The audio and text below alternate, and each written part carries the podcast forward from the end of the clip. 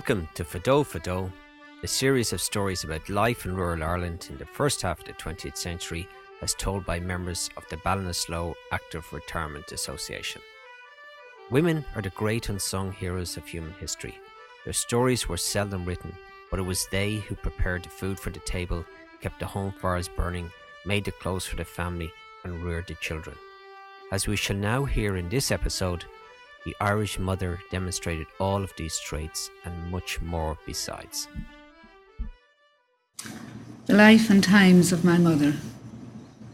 Instead of childhood memories of myself, recently a lot of thoughts of my dear mother have flooded back to me. So I thought I would try to paint a pen picture of her and her daily routine of work and care for all of us. My mam, her name was Susan, God rest her noble soul, was born in 1897, the second in a family of five, three girls and two boys.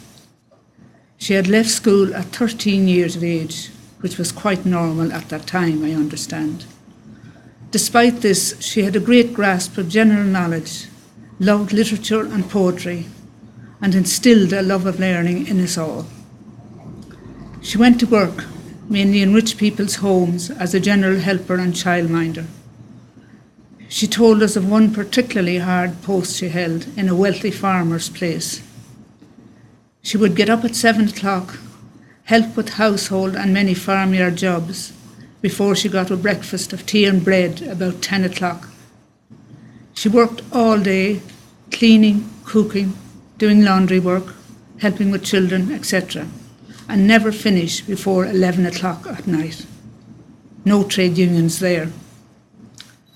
Later, she got work at a small hotel, having earned a good reputation for hard work and total honesty.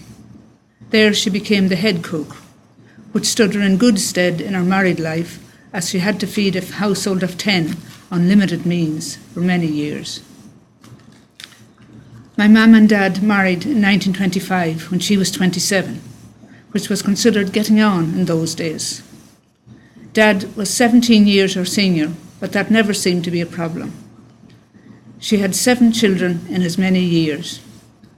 My only sister was the eldest, then five boys, including twins, and myself, her last living child. She had two further full term babies, both of whom were sadly born dead.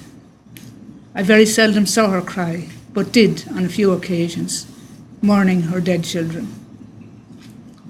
In my childhood, Mam would rise about 7.30.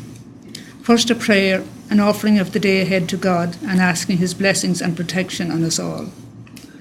Then she had to light the fire in the kitchen. Hopefully, there would be enough kindling in it from raking the previous night. If not, this could be a long process. The black kettle was eventually boiled over the fire and the tea made.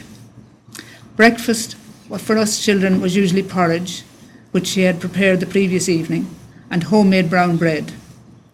Dad was always served first, and he also had a boiled egg. She washed and helped us younger ones to dress and get ready for school, made our lunches, bread and sometimes cheese or jam, and bottles of milk. She then hand milked the cows, six or seven of them, average for the locality. Next was feeding time in the yard. The young calves first, then pigs, hens, turkeys, and geese all had to get their rations. Baby chicks and young turkeys got specially prepared feeds.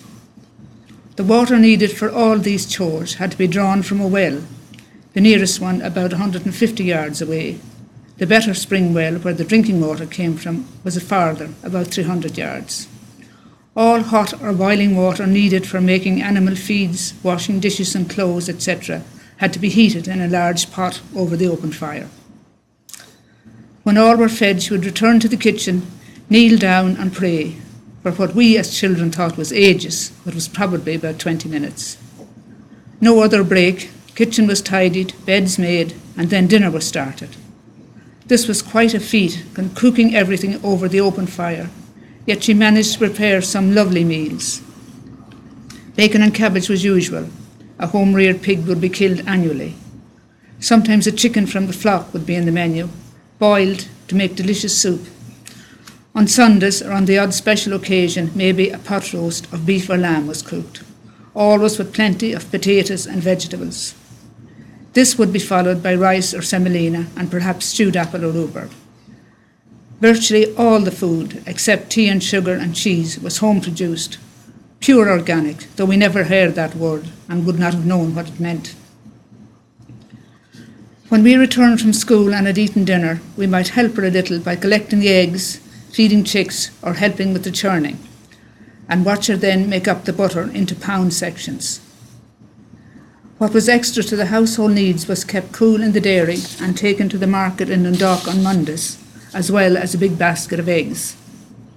From these sales, Mum was expected to buy the groceries for the week, and when things were a bit flush, perhaps an item or two of children's clothing. She always put everybody's needs before her own and was nearly always happy and singing as she worked early and late. Dad was responsible for buying the coal for the fire, also the bags of flour, and had the corn ground into porridge meal.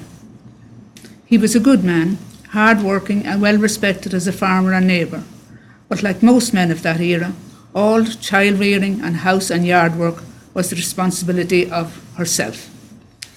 He was, I believe, proud of us all, but was a bit aloof, and it was always to Mam we would turn with our troubles, though she would consult with him on any serious issues before giving advice. Afternoons would be spent baking three or four large bannocks of bread in the pot oven. I've never yet tasted anything better.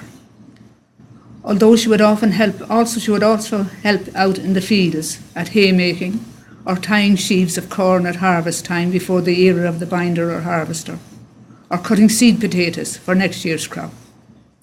Evenings after tea, the milking and feeding routine having been completed, she would stoke up the fire and listen to the battery radio, or read a newspaper, or do some knitting or mending of clothes till bedtime and prayer time again. Things did improve for her. Rural electrification hit our area in 1956 a new modern mistress range and a small gas cooker was bought, all of which made life easier, as by this time Mam had high blood pressure and a heart complaint. Then in 65, a bathroom and running hot and cold water were installed, which she said was the best mod cons of all. I am proud to say that I brought Mam on her first holiday. I had just qualified as an RGN and on leave from England, and in the summer of 1956 I arranged for she and I to have a week in Bray by the sea, which she enjoyed. Thankfully, she lived to have many more breaks and holidays with all of my brothers and sisters later, and it was good to be able to see her take life easy in her twilight years. The final few years of her life she spent living with my sister and visiting all of her other children. She had several holidays here in Ballinasloe. She passed away very peacefully in May 83 just as she had wished, at home, my sister's house, with all of us around her. Our final words as she was dying were, Keep praying for the sinners of the whole world. Rest in peace, Mam, and thanks for being you.